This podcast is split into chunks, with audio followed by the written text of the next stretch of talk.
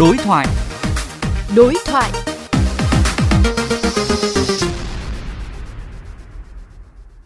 Thưa quý vị, tại phiên họp thứ 22 của Ủy ban Thường vụ Quốc hội diễn ra sáng ngày hôm nay,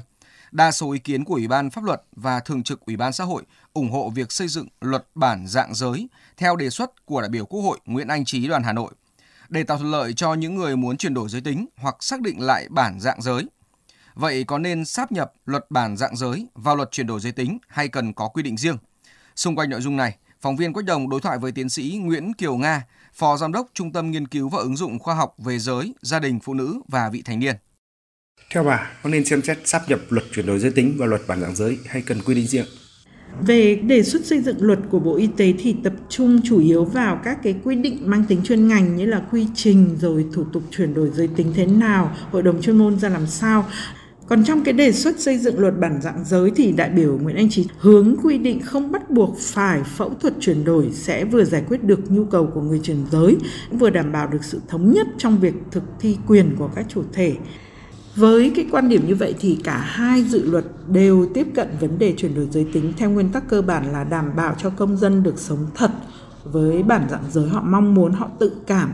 Tôi cho rằng là cần có sự nhìn nhận À, quyền chuyển đổi giới tính là một cái quyền nhân thân khá là đặc biệt của cá nhân và xem xét nó trong một cái mối quan hệ tổng hòa với các cái quyền nhân thân khác. Thực tế các quy định hiện hành có tạo điều kiện để thực hiện các quyền nói trên hay không ạ?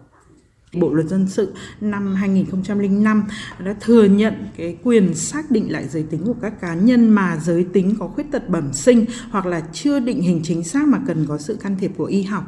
trên cơ sở kế thừa và phát triển các cái quy định của Bộ luật dân sự năm 2005 thì Bộ luật dân sự năm 2015 đã tiếp tục ghi nhận các cái quyền nhân thân của cá nhân từ điều 25 đến điều 39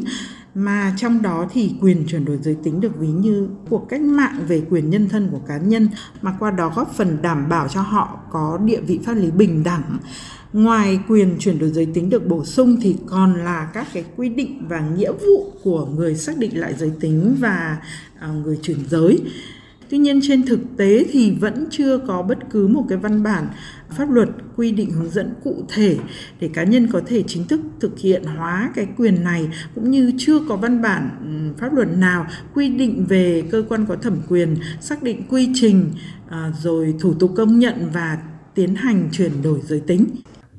Vậy theo bà trong luật chuyển đổi giới tính hoặc quy định khác về vấn đề bản dạng giới, các quy định cần được hướng đến mục tiêu như thế nào?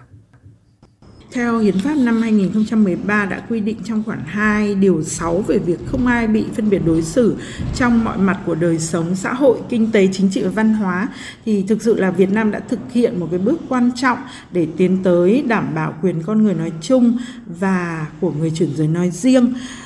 nhằm thực thi và triển khai trên thực tế điều khoản của Bộ luật dân sự thì sẽ đảm bảo được là lấy con người là trung tâm, mục tiêu và chủ thể cũng như là động lực phát triển đất nước. Bằng chứng là ở rất nhiều quốc gia cho thấy là có những cái lợi ích cụ thể và thiết thực do pháp luật và chính sách mang tính bao trùm, mang lại, bao gồm cả những cái lợi ích kinh tế rộng lớn nữa. Thì những cái quốc gia nào mà có cái nỗ lực bao trùm đầy đủ tất cả mọi người thì có nhiều khả năng hơn trong nâng cao kỹ năng nguồn vốn con người, xây dựng nền kinh tế đổi mới, sáng tạo à, và xã hội công bằng văn minh. Xin cảm ơn bà.